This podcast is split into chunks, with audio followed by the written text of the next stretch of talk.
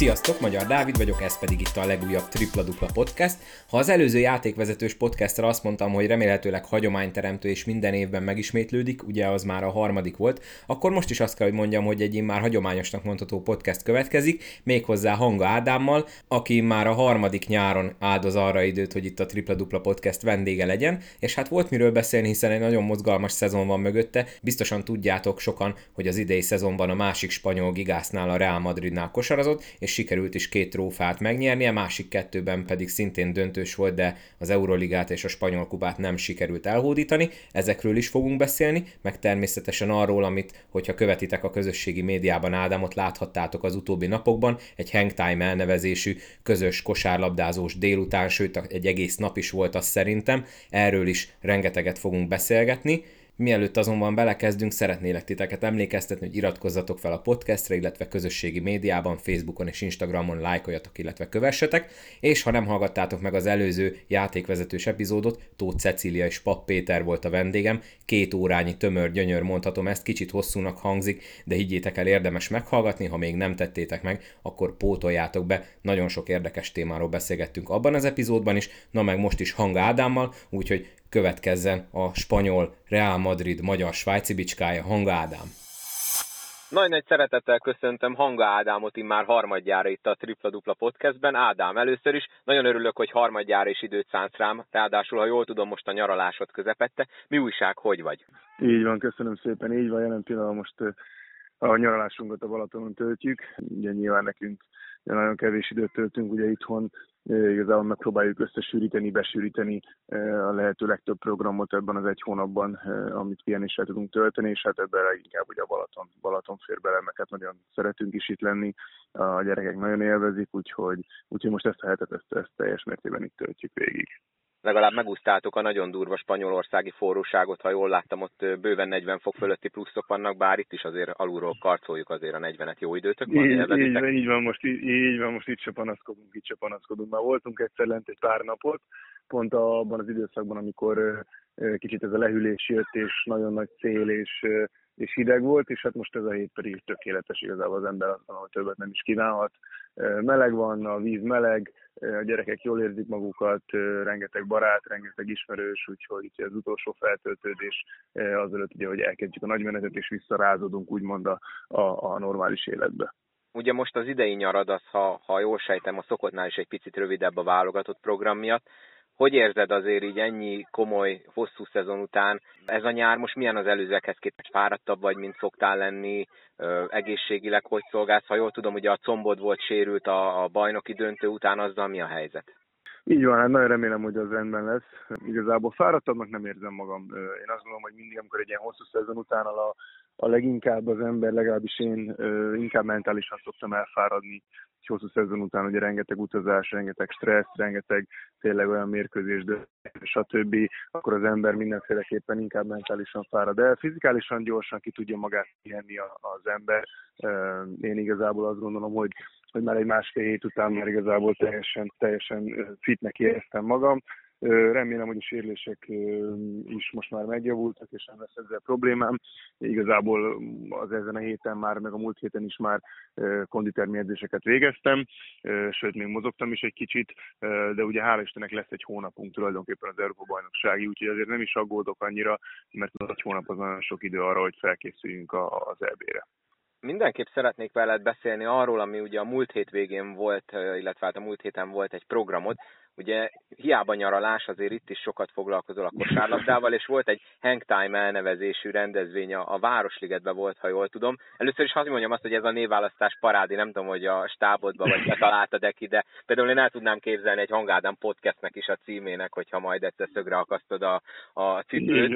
De mesélj már nekem erről, illetve a hallgatóknak légy szíves, mert aki nem követ a közösségi médiába téged, az lehet, hogy nem tudja, hogy miről is van szó. Szóval miről is szól ez a Hangtime? Így van, ez került először megrendezésre, a kredit az mindenféleképpen a csapatomnak adnám a névválasztásról, ami tényleg parádés, és nekem is rögtön megtetszett. Tavaly találtuk ki, hogy hogyan is tudnánk egy közönségtalálkozó szerűséget összehozni.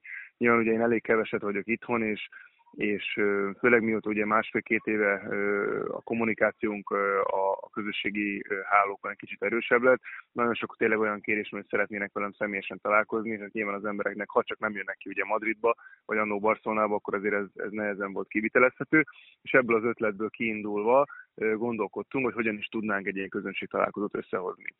Tavaly ugye időszűkén és nyilván egy kicsit minél kisebb kockázatot vállalva próbáltuk megszervezni az elsőt, ezért ez egy ilyen aznapi bejelentkezés, így igazából egy ilyen kis meglepetés közönség találkozó volt. Kimentünk a Városligetbe, és a közösségi oldalon csak bejelentkeztem, hogy sziasztok srácok, itt vagyok a Városligetbe, és aki szeretne egy kicsit kosarazni és találkozni velem, az jöjjön ki.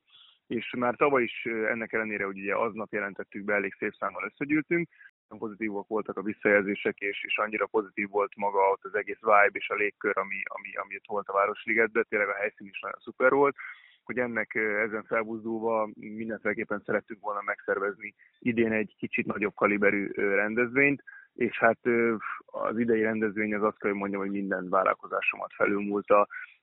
Tényleg egy rendkívül jó megszervezett kis közönségtalálkozó volt, amit szintén ugye a csapatomnak és barátaimnak köszönhetek, akik tényleg ezt lehetővé tették és megrendezték. Nagyon jó kis társaság gyűlt össze, és tényleg úgy éreztem magam, mint amikor gyerekként még a streetballokra jártam, és egy ilyen kis közösség alakult. Nagyon-nagyon szuper volt, azt gondolom, hogy az emberek is, akik kilátogattak, jól érezték magukat, ez eléggé családias környezet volt, voltak különböző programok, reggel ugye a Honvéd tartott egy bemutatóedzést, amit tök jó volt, mert a gyerekek, akik kilátogattak a családdal, a szülőkkel, azok kaphattak egy kis belekóstolást abból, hogy is néz ki egy kosárlabdaedzés. Úgy tudom, hogy annak is elég nagy sikere lett, és már egy csomóan jelentkeztek emiatt a Honvéd akadémiájára. Délután ugye volt egy-egy bajnokság, ott tényleg mindenki fiú, lány, öreg, kisfiú, kisgyerek, mindenki meg tudta méretetni a tudását egymás ellen, és utána pedig 5 órakor a FaceTime-nek az előadást zártuk a programot, ami hát ugye nem kell őket talán bemutatni, egy akrobatikus kosárlabda esemény, azt gondolom, hogy nagyon-nagyon szuper volt, és tényleg nagyon színvonalas kis esemény volt, úgyhogy, ahogy mondom még egyszer, minden várakozásomat felülmúlta, és én is magam nagyon-nagyon jól éreztem magam. Ha jól láttam, volt egy igen különleges része is ennek a programnak. Ki lehetett próbálni, hogy milyen kerekesszékből kosarazni? Így van, pontosan. Ez is szintén tényleg a barátaimnak és a szervezőknek adnám a kreditet. Kaptunk egy ilyen megkeresést még, amikor ugye meghirdettük, hogy mikor is lesz ez a közönség találkozó, és ott kaptunk egy ilyen megkeresést, hogy egy ilyen lehetőség, hogy esetleg ki tudják próbálni a kerekesszéket. Én már többször a karrierem során ki tudtam ezt próbálni, tényleg egy nagyon-nagyon szuper dolog, és azt gondolom az embereknek tényleg így kinyitni egy kicsit a látókörét arra, hogy ugye nyíltabban meg tudják ezt tapasztalni, ezt az élményt, hogy milyen is egy kerekesszékből kosárlabdázni, úgyhogy tényleg ez is egy szuper kis programrész volt, és adott egy kis ízelítőt az embereknek abból, hogy tényleg egy kerekesszékből hogyan lehet kosárlabdázni. Ha jól veszem ki a hangodból, akkor ez tényleg egy nagyon jól sikerült rendezvény volt, ugye ez volt idén a második, akkor várhatjuk azt, hogy a következő nyáron már a harmadik Hangtime kerül majd megrendezésre, tehát szeretnél ebből egy ilyen éves hagyományt teremteni? Nagyon-nagyon-nagyon szeretnék, ez egy kisebb álmom lenne, mindenféleképpen ez a cél. Sőt, nyilván egy olyan kis dédelgetett álmom is van, nem akarok nyilván semmit elkiabálni, de szeretnénk ugye ezt kibővíteni, és esetleg több helyszínre is felvinni ezt a Hangtime-ot. Nyilván ugye vidékről azért nagyon sok embernek elég nehéz feljönnie Budapestre egy egynapos programra, úgyhogy mindenféleképpen a tervünk között az is szerepel, hogy esetleg Magyarország különböző pontjaira ezt a Hangtime-ot elvigyük, meglátjuk. Én azt gondolom, hogyha jövőre is lesz Hangtime, az bizonyítja mindenféleképpen, hogy az idei sikeres volt, és megéri folytatni, úgyhogy nagyon remélem. Hát ez nagyon szuperül hangzik, ezt is saját részről is mondom, hogy tök jó lenne, hogyha vidéki városokba is eljönnétek. Na de akkor beszéljünk egy kicsit erről az előző szezonról, mert hát volt vele történés bőven. Mikor legutóbb nyáron beszélgettünk tavaly, akkor ugye friss Euroliga döntőbeli érdekes szereplésed volt a központi téma, illetve utána, hogy a Real Madridba igazoltál. Szerintem kezdjük itt ennél a momentumnál. Így visszakanyarodva a tavalyi nyárra, hogy volt ez a megkeresés, hogy került neked képbe a Real Madrid? Tudom, hogy beszéltünk erről tavaly, de nem biztos, hogy mindenki hallotta, és akkor szerintem kezdjük itt a történetet, mert gondolom a kosárlabdába se megszokott az, hogy a ősi riválistól a másik ősi riválishoz igazoljon egy játékos. Ugye a fociban ennek mindig nagy hírértéke van. Így van, így van. Hú, már olyan régen volt, hogy talán már is felejtettem, hogy hogyan volt ez a nyári, tavaly-nyári, de azóta annyi minden történt, de megpróbálom nagy vonalakba gyorsan így összefoglalni. Így van, ugye tavaly, amikor vége lett a szezonnak, ugye a Barcelonával megnyertük a bajnokságot, és igazából utána én nem is nagyon számítottam arra, hogy esetleg nem akarják velem folytatni a közös munkát, de eltelt igazából egy 3-4 nap a szezon után, és utána azért az ügynökeim jelezték azt, hogy hát nem szeretnének velem tovább számolni, ami nyilván abban a pillanatban egy teljes sok hatásként ért, és nem tudtuk, hogy akkor most mi lesz. Elsődleges sorban ugye nyilván meg kellett egyezni a Barcelonával, mert ugye nekem volt még egy év garantált szerződésem, és hát ugye ebben akkor ugye elkezdtünk gondolkodni, hogy mi lehet és milyen opciók lehetségesek ugye nyilván ugye családi szempontból és sport szempontjából is. Én ugye az ügynökeimnek elmondtam, hogy mindenféleképpen szeretnék Spanyolországban maradni, és mindenféleképpen szeretnék ugyanazon a szinten játszani, titulusokért, különböző kupákért és Euroligáért harcolni. Tehát most nem kell nagyon okosnak lenni, hogy ugye a Spanyolországban azért a Barcelonán kívül, aki ezekért harcol, azon kívül igazából egyetlen egy csapat van még, aki hasonló szinten van, mint ugye a Barcelona, az a Real Madrid. Rengeteg olyan opció volt, ami ugye Spanyolországon kívül lehetett volna, de a család miatt mindenféleképpen szerettem volna Spanyolországban maradni, ezért egy kicsit talán kockáztattunk is, és kivártunk, de összességében azt gondolom, hogy kifizetődő volt, mert rá pár hétre a Madrid teljes mértékben elkötelezte magát irántam. Igazából annyi volt a kérdés már ott, hogy ők elsődlegesen meg akarták kapni azt a bizonyítékot, úgymond, hogy én nem vagyok már a Barcelona játékosa, tehát ugye elsősorban meg kellett a Barcelonával egyeznem, lezárni az ottani szerződést, és onnantól pedig tiszta utam volt a Madrid felé, ami hát egy óriási élmény volt, egy óriási dolog, hogy nyilván 4 évet, amit eltöltöttem a Barcelonába, utána a Madrid ilyen tárt karokkal, és tényleg ennyire pozitívan vártak engem. Úgyhogy hát a tavalyi nyár sem volt stresszmentes. Mindig ugye úgy megyek bele a nyárba, hogy jaj, de jó lesz, most végre pihenek, és milyen jó lesz. Aztán mindig történik valami, ami ezt keresztbe húzza. Ezt a tavalyi nyár is ez így volt, és így történt. De mondom, még egyszer összességében egy óriási élmény volt, és hát utána pedig most biztos, hogy fogunk még a továbbiakról beszélni, hogy milyen is volt maga a szezon, de nyilván a cél az volt, hogy ahogy mondtam is, ugyanazon a szinten szerettem volna tovább játszani, és ugyanúgy szerettem volna harcolni. Tudom azt, hogy 32-33 éves vagyok, és nyilván egy 3-4, maximum 5 éven van még az, hogy ezen a szinten játszak, és tudom azt, hogy ezek azok az évek, ahol azokat a trófákat, amiket el szeretnék hordítani, arra most lesz lehetőségem, és hát nyilván ez Madridban továbbra is lehetséges. Hát nem hiszem, hogy nagy spoiler elmondani, hogy azért igen nagy részben sikerült ezeket az eredményeket elérni. Talán így egy év után már lehet róla kérdezni, illetve beszélni, hogy ugye nagyon hírhet maradt az Euroliga döntőben az a 7 másodperc, amennyit játszottál, úgy, hogy közben előtte meg szinte, hát nem szinte, hanem konkrétan alapember voltál. Na most abban, hogy mondod, hogy nem számítottak már át, hiába volt élő szerződésed, és azért nem egy ilyen padvégi rollguy voltál, hanem alapember, mekkora szerepe volt ebbe a Jasikevičius edzőnek? Tehát milyen volt vele a kapcsolatod? Voltak erre utaló jelek, hogy ez lesz a vége? Hát voltak azért valamilyen szinten, azt gondolom, hogy már március-április környékén ott már éreztem, hogy valami kicsit megváltozott. Igazából, ha elkövettem, hogy kivált a pályán, akkor rögtön lecserélt, ami amúgy is nála így ez előfordul, de ez sokkal inkább agresszívabban beszélt velem, sokkal többször mondom, egy hiba után lecserélt, utána nem vitt vissza. Ezek már érezhetőek voltak, de ettől függetlenül nem gondoltam volna, hogy ez eddig el fog fajulni. Ami igazából, én ugye nyilván beszéltem vele, miután elmentem a Barcelonából, fölhívott, igazából korrekt volt, tehát nincsen harag, nincsen ilyesmi dolog. Nem vagyok ráadásul én magam se egy haragtartó ember. Én megértem, hogy ennek a kosarabdának van egy piszkos oldala, úgymond az üzleti rész, bár nyilván ugye ők azzal a ürüggyel küldtek el engem, hogy ők spórolni szeretnének, és szűkíteniük kell a keretet, és nyilván kisebb költségvetéssel kell tovább menniük. Ennek ellenére ugye nyilván engem ki kellett fizetniük, tehát hogy a spórolás az én értelmezetemből az nem ez, de mindegy, ez nem az én problémám.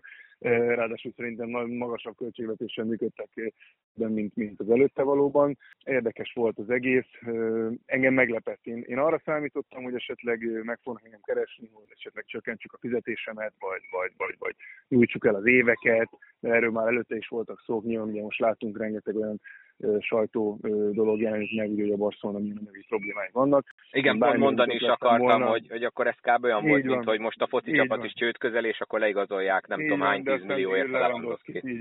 Így van, pontosan. Szóval nem érdekes. Tudjuk, hogy ez hogyan lehetséges, érdekes, így van. És ugye nyilván én nyitott is lettem volna bármire, mert hát vele többször is beszéltem erről, én azt képzeltem, hogy én onnan fogok visszavonulni, hogy én ott leszek a családommal, ugye nyilván már le is telepettünk, úgymond volt saját házunk, a gyerekek szerették az iskolát, a feleségem is jól érezte magát, de hát a sors másképpen akart, úgyhogy nyilván ez egy kicsit akkor így sokként ért, de hát utólag azt mondom, hogy mindennek úgy kellett alakulnia, ahogy alakult. Igen, a kosárlabda karma, meg a kosáristenek. Hogy fogadtak az új öltözőtársak, amikor először mentél edzésre, és mondjuk teljes keret volt, hiszen ezt tavaly is beszéltük, hogy olyanokkal fogsz együtt játszani, akikkel előttenni, így meg több éven keresztül komoly csatákat hívtatok. Így van, hát talán jobban tartottam az egésztől, mint aztán ami lett, mert tényleg tárgyalókkal fogadtak mindenki, és egy olyan családba csöppentem bele, ahol tényleg nagyon-nagyon könnyű volt beilleszkedni. Mind a stáb, az edzői stáb, tényleg azok az emberek, akik a klub körül dolgoznak, és mind a játékosok, nagyon-nagyon könnyű volt a beilleszkedés, tényleg látszott is talán rögtön az első hónapi játékomon, ahogy játszottam, hogy mennyire felszabadultan kezdtem el játszani. Tényleg rendkívül élveztem ezt az évet kosárlabda szinten, és nyilván magánemberként is, úgyhogy könnyű volt. Tehát, hogy mondom, én nehezebbre számítottam, de nagyon könnyű volt a beilleszkedés. Nyilván ezt ők könnyűvé is tették, úgymond. És mik voltak a legszembetűnőbb különbségek, most így klubszinten kérdezem, mert nyilván Barcelona meg Madrid, mint város, az most annyira szerintem nem releváns, mert nyilván ugye az egyik oldalon akkor ott volt, hogy abból az élményből mentél át, hogy Jasikevičius mesterrel mi volt, ugye a másik oldalon Pablo Laso volt a vezetőedző, aki hát jól tudom, hogy közel 20 éve ő vezette ugye most már sajnos csak múlt időben a csapatot, tehát hogy mik voltak a legnagyobb különbségek így a két klubnak? 11 évig vezette ugye Pablo. Akkor egy 10-est tévedtem, de igen, azért ez elég hosszú idő. Hát a Pablo és a Szarász igazából ég és föld. Tehát, hogy a két filozófia ugye a játékosok felé az nem nagyon hasonlítható össze, és ezért is mondtam és emeltem ki, ugye, hogy nagyon élveztem nem csak ugye maga a kosárlabdát a pályán, hanem mint magánember is nagyon élveztem ezt az évet, mert ugye az a módszer, ahogyan idén edzettünk, az teljesen más, és összesen hasonlítható azzal, ahogy ugye a Szarászra edzettünk, ugye az igazi szerb iskola, amiről szó van, és ugye a folyamatos edzés, még többet kell edzeni, család nincs, az első a kosárlabda motto, ami ugye nyilván nekem ugye nem idegen, mert tulajdonképpen az egész karrieremet így játszottam végig, mindig szerb edzők voltak, úgyhogy nyilván nekem ezzel nem volt problémám, de hát a Pablo ezzel ellentétben ugye nyilván inkább a spanyol iskolát képviseli, és ugye hát maga az edzésmódszer, ugye, hogy délelőttönként edzettünk, és ugye egy ilyen hosszabb edzés össze volt rakva délelőtt folyamán, és ugye az egész délutánom tulajdonképpen mindig szabad volt, azért nyilván a családi életem az összesen hasonlítható azzal, ami ugye az elmúlt 10 évben volt mondjuk. Rengeteg időt tudtam együtt tölteni a családommal, a gyerekekkel, és hát azért ez egy olyan dolog, ami tényleg a jövőben meg fog maradni a fejemben, úgyhogy ez a kettő, ez mindenféleképpen egy óriási különbség volt. A két klub, igazából én azt gondolom, hogy a világ két olyan klubjáról beszélünk, amit szerintem, hogyha a világ bármelyik pontjára elmegyünk, akkor mindenki ismer. Tehát a Barcelonát és minden Real Madridról szerintem, hogyha elmegyünk bármelyik kontinensre, Afrika, Ázsia, bárhol Európába, mindenhol fog találni olyan gyerekeket, akik vagy Real Madrid mezben, vagy Barcelona mezben futkároznak. Úgyhogy nyilván maga a nyomás az igazából ugyanaz volt, mindig ugye a győzelmi kényszer, és nyilván egyetlen egy dolog számít az, hogyha szezon végén felemeled a titulust, az nem számít, hogy hány meccset nyersz szezon közben, úgyhogy hála Istennek ebből a szempontból nekem így ez könnyű volt, és ebből a szempontból is könnyű volt az átállás. itt Madridban történt valami vicces szituáció, mert ha jól emlékszem, tavaly vagy tavaly előtt beszélgettünk arról, hogy ugye Barcelonában, főleg ugye a foci csapat tagjait úgy kell néha kimenekíteni, talán messziről meséltél egy történetet, hogy csomagtartóba vitték ki egyszer, mert annyira ugye ott a szurkolók őrültek. Ott Madridban nektek kosárlabdázóknak milyen a megítélésetek a foci sztárokhoz képest? Nagyon jó azért itt talán még sokkal ismertebbek is vagyunk szerintem, mint a barcelonai kosárlabda csapat, mert ugye itt a Barcelonával ellentétben, ugye ahol rengeteg szakosztály van, ugye nem csak kosárlabda van és futball, ugye Barcelonában, amit van kézilabda, futszál, stb. Ugye itt a Real Madridnál igazából van ugye a futball, a kosárlabda és a női futball, tehát igazából ez a három szakosztály van, ami teljes mértékben kiemelt, ezért sokkal ismertebbek vagyunk talán. Nyilván ez talán annak is köszönhető szerintem, hogy a Real Madrid az elmúlt 11 évben torony magasan uralta az európai kosárlabdát, olyan sztárjaik vannak, mint a Sergio Llull vagy Rudi Fernández, akik tényleg ugye olimpiát nyertek, Európa-bajnokságot, világbajnokságot, mindent, szóval nyilván ez azt gondolom, hogy ennek is betudható.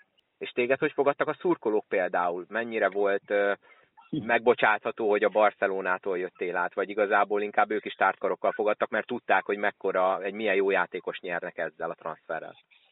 Én szerintem két részre osztható a szurkolóknak a tábora. Volt egy olyan tábor, aki nagyon örült annak, hogy leigazoltak, de azt mondták, hogy már régesség ott kellett volna játszanom, tehát hogy öreg vagyok, és minek igazoltak le.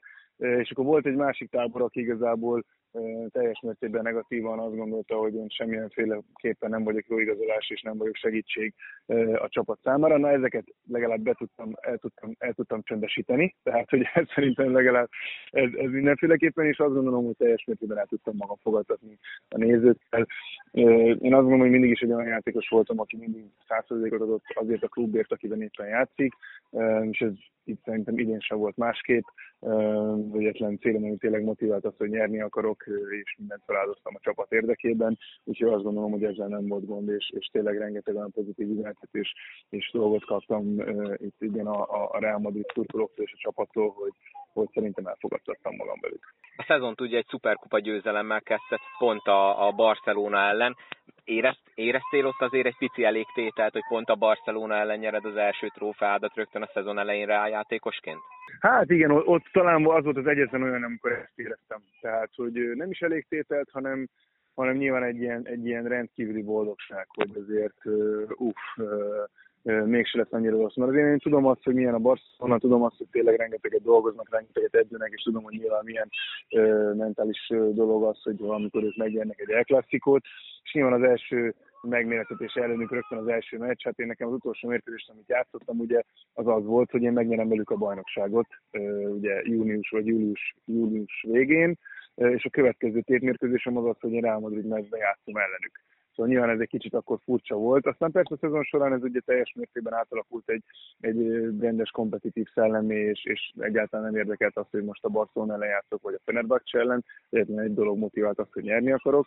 De az első mérkőzés így van, az azért mindenféleképpen egy olyan nagyon-nagyon megnyugtató érzés volt, hogy ezt most behúztuk, és nyilván akkor azért így kezdeni a szezont azért mindig egy pozitív dolog. Ugye utána a bajnokságban végül ugye a bajnoki döntőben nyerni tudtatok a Barcelona ellen, erről majd beszélünk egy kicsit később. Volt nektek szezon közben egy spanyol királykupa, amit szintén a Barcelona ellen viszont elveszítettetek, meg egy Euroliga döntő. Na most én erről a két negatív élményről szeretnék kérdezni.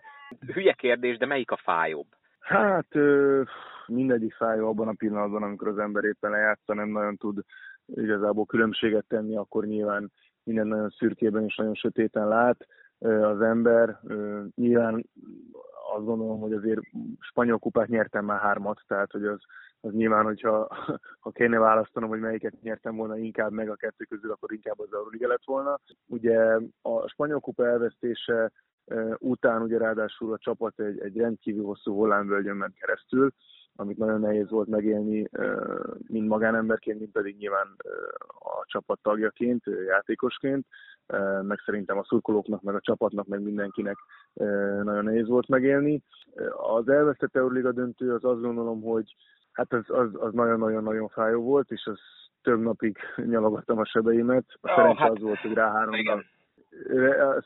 volt, hogy rá 3 napra már meccset kellett játszani, ha nem, akkor még szerintem most is sírnék.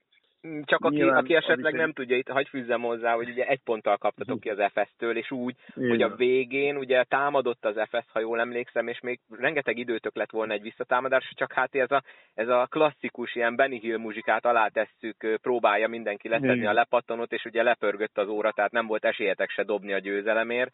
Gondolom, hogy ott az ilyen nagyon szívszorító lehetett. Így van, persze, meg most én ott már nagyon sokszor ugye visszajátszottam, százszor visszanéztem a mérkőzést.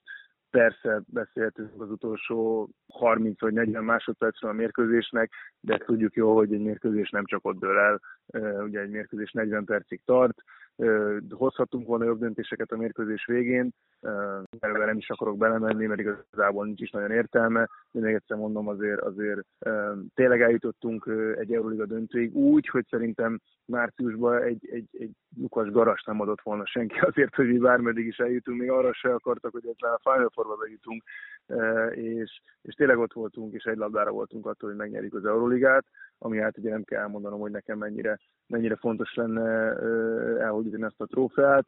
De összességében még egyszer mondom, amikor így visszanézi az ember a szezont, és nyilván azzal, hogy megnyertük a spanyol bajnokságot a végén, én ilyenkor mindig azt mondom, hogy azért ez egy elég kerek szezon volt. Tehát ugye mindig azt kívánom minden egyes szezon előtt, ami elkezdődik, azt kívánom magamnak, meg a csapatomnak, hogy minél több döntőt játszunk. Na, hát most ennél több döntőt játszani nem tudtunk volna, igen. Mindenhol ott voltunk, és hát tudjuk azt, hogy most a kosárlabda ilyen, tehát hogy azért döntőt játszik az ember, azok egy mérkőzés, az bármi megtörténhet. Tehát ott igazából, hogyha nem tudom, minden tiszteletem, nem tudom a Fuenlabradáé, de hogyha a Fuenlabradánál játszanánk az Euroliga döntőt, az is lehet, hogy velünk is kikapnánk, tehát a kosárlabdának ez a szépsége, meg a sportnak ez a szépsége.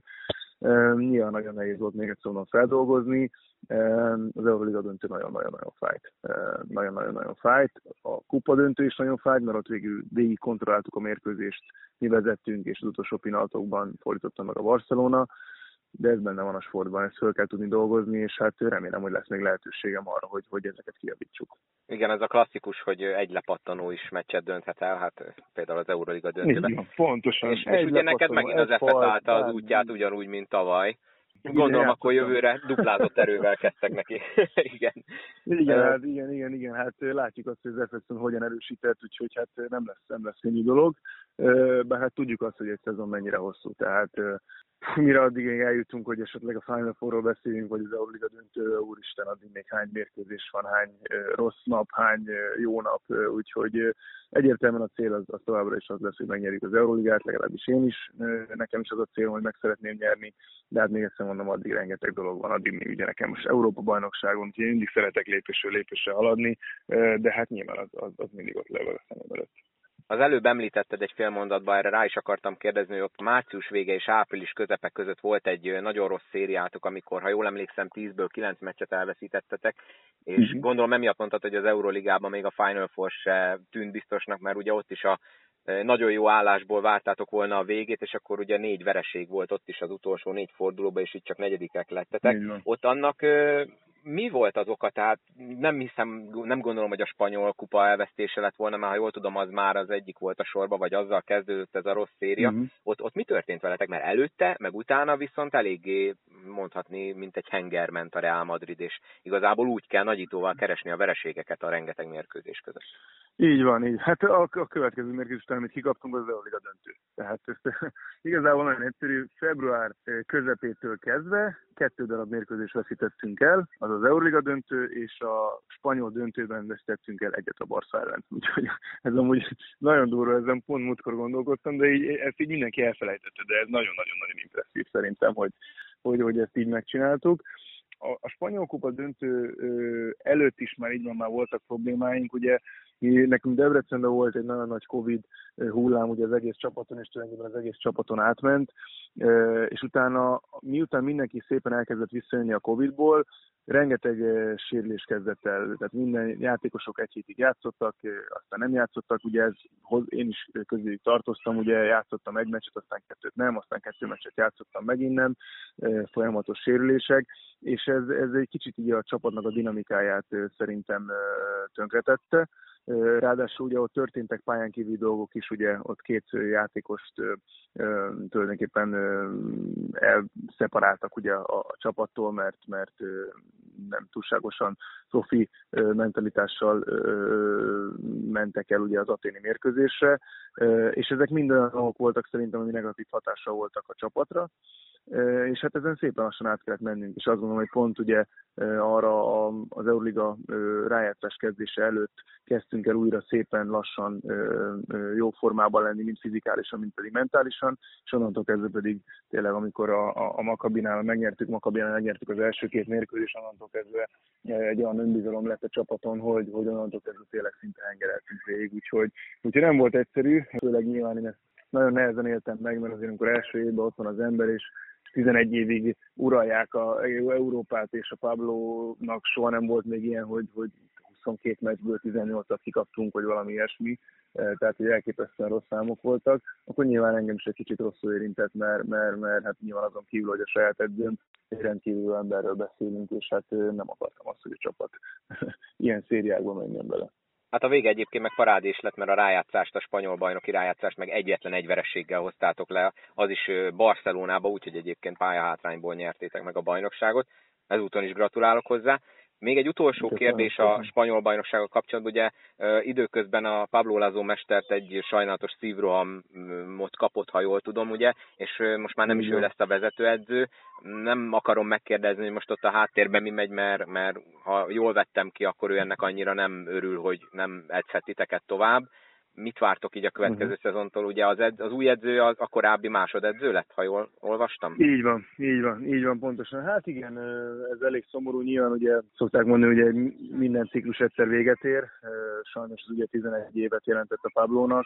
Én azt gondolom, hogy nagyban közrejátszik ez az ő távozásához az a februári időszak, amiről éppen beszéltünk. Tehát én szerintem a vezetőség már akkor eldöntötte valamilyen szinten, hogy nem akarják vele elképzelni a jövőt.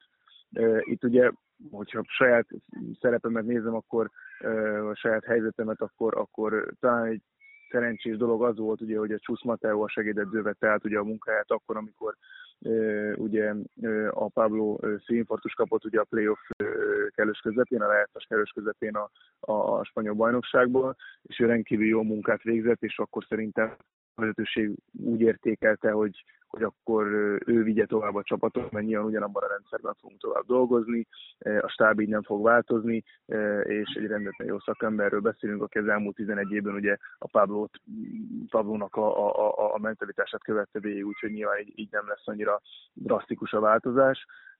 Nyilván a Pablo távozása az mindenkit azt gondolom, hogy érzékenyen érintett. Ahogy mondtam is, egy rendkívül jó emberről beszélünk, nem csak ugye egy jó szakemberről, aki hát egy legenda tulajdonképpen a klubnál, nem is tudom, hogy hány bajnokságot nyert, 22 titulust szerzett, azt hiszem, hogy 23-at, valami ilyesmi szám volt, amit láttam. Talán a módja se ez volt annak, hogy távozzon, mert nyilván ő még készen érzi magát arra, hogy jövőre is vezethette volna a csapatot. A klub az arra hivatkozott, hogy az egészségi állapotára hivatkozva nem szeretnék, hogy folytassa. Ebben nem akarok én sem nagyon belefolyni. Én azt gondolom, hogy nyilván egy legenda, csak annyit szülőzhetnék, egy legenda nyilván ennél többet érdemel, és reméljük, hogy lesz is majd egy olyan elbúcsúztatása, amit ő megérdemel, meg az ő karrierje, amit a Real Madridban véghez vitt. És hát nagyon remélem, hogy a Chus pedig továbbra is fogja folytatni azt a jó munkát, amit ugye a play-offban elkezdett. Szintén én nagyon jól mondom, szakemberről beszélünk, és nagyon emberről, úgyhogy nagyon bízok, a jövő évben sikeresek leszünk továbbra is. A szereped az ugyanaz lesz, mint idén, vagy várható, hogy változik, vagy erről még nem beszéltetek? Hát a szerepem az ugye idén is láttuk, hogy hétről hétre változik. Igen, itt az egyébként hasznodra vált, hogy kb. A center poszton kívül minden poszton kiismered magad, amit a Barcelonában ugye ott irányítanod kellett sokszor. Így van, úgyhogy szerintem én leszek a Jolly Joker, mennyi van egy olyan érzésem, most egyelőre még nem igazoltunk irányítót sem, úgyhogy lehet, hogy az is ott lesz a repertoáromban, hogy jövőre is irányítót kell játszani, de nem félek ettől igazából, tényleg, ahogy mondtam is, mert sokszor beszéltünk erről, játszani nyilván szeretnék, élvezni szeretném a kosárlabdát, és szeretnék minél több trófeát elhozni ezek a dolgok, amik motiválnak. Az, hogy most 4-est kell játszanom, vagy 1-est, vagy 2-est, vagy 3-ast, meg hogy 5 pontot dobok, vagy 15-öt, ezek a dolgok engem nem érdekelnek, csak a csapat nyerjen és legyen sikeres. Utolsó kérdés, és utána hagylak tovább nyaralni. válogatott. Természetesen nem mehetünk emellett a téma mellett el. Én szeretném, ha beszélnénk róla, mert én azt veszem észre, hogy még mindig nagyon sokan nem látják tisztán, hogy te nem azért nem jössz évközben a válogatottba, mert nem akarsz, meg mert te Hanga Ádám vagy, és mit neked a magyar válogatott. Szóval beszéljük már el még egyszer annak, aki nem érti. Tehát ez nem azért van, mert te nem akarsz jönni, hanem azért, mert. Így van. Hát ráadásul most ugye még mindig fönnáll ugye a FIBA és az Euroliga között ez a konfliktus, és most ugye arról beszéltek, hogy lehet, hogy meg jövőre akkor megcsinálják úgy a versenykiírás, hogy esetleg ott kiadják az Euroligánál azokat a mérkőzéseket, azokon a napokon, ugye, amikor válogatott mérkőzés van, selejtezők vannak, na hát ezt megint nem sikerült kihagyni, tehát most én megnéztem, hogy pontosan nem is tudom, hol játszok, teljesen mindegy, Tel Avivba játszok aznap este, amikor a válogatott nem tudom hol. Így van, sajnos ugye még mai napig szömmel ez a vita, ez a probléma.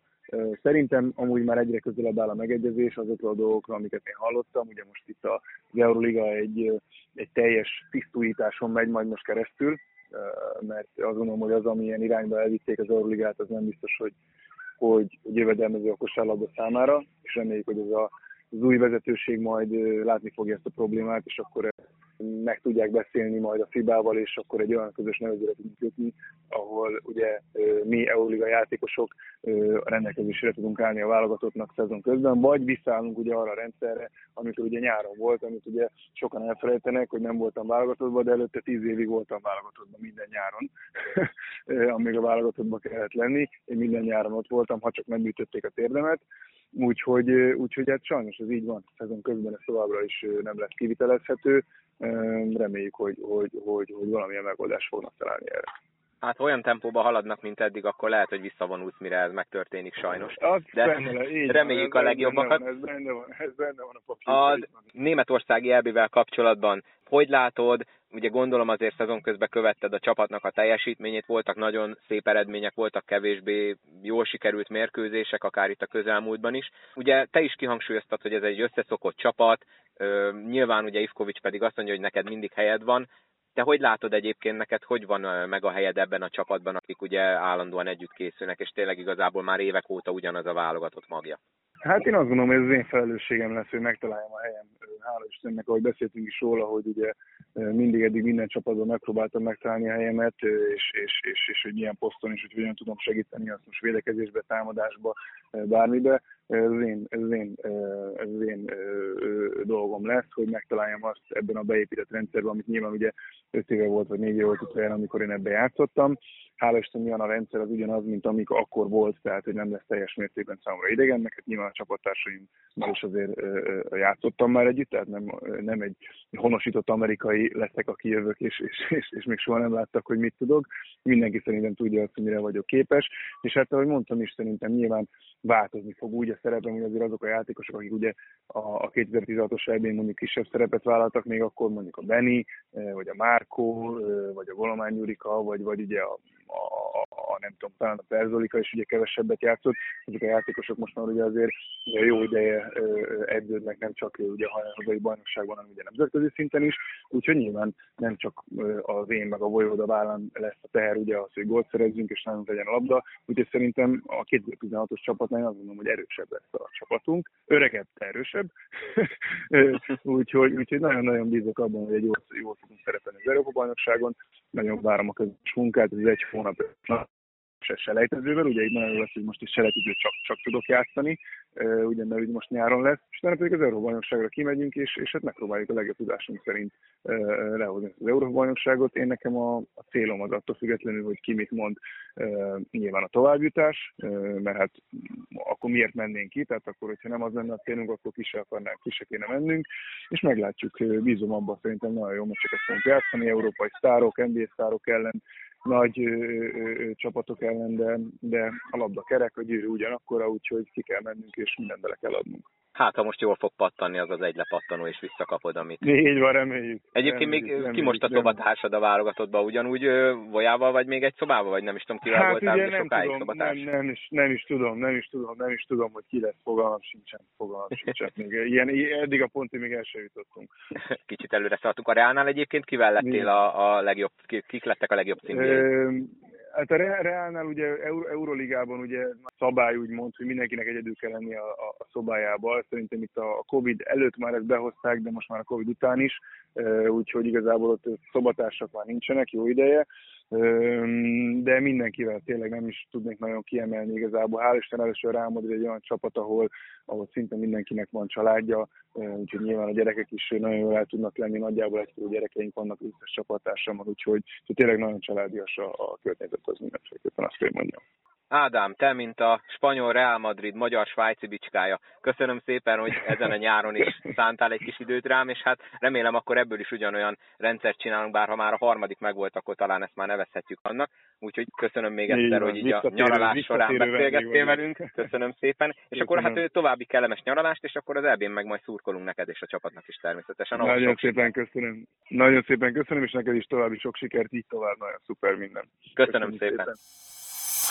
Ezúton is köszönöm Ádámnak, hogy a nem túl hosszú nyaralása kellős közepén időt szakított rám, és itt volt a podcastben. Ezúton pedig megragadom az alkalmat, és Jakab Gergőnek és Lóránt Andrásnak is megköszönöm, hogy segítettek immár harmadik alkalommal összehozni ezt a beszélgetést. Nektek természetesen köszönöm, hogy meghallgattátok ezt az epizódot is, tegyetek így a továbbiakban is, és hallgassátok meg a korábbiakat, ha még nem tettétek meg, például a Játékvezetős podcastet, amiben Tóth Cecília és Pap Péter volt a vendégem, vagy akár a Durázi Krisztoferes hallgatói kérdezfeleleket, vagy bármelyiket a korábbiakból. Itt a nyár, a podcast sem lesz valószínűleg most olyan sűrűn az elkövetkező egy hónapban, úgyhogy lesz időtök bepótolni. Még egyszer köszönöm szépen, hogy itt voltatok, vigyázzatok magatokra, találkozunk legközelebb, sziasztok!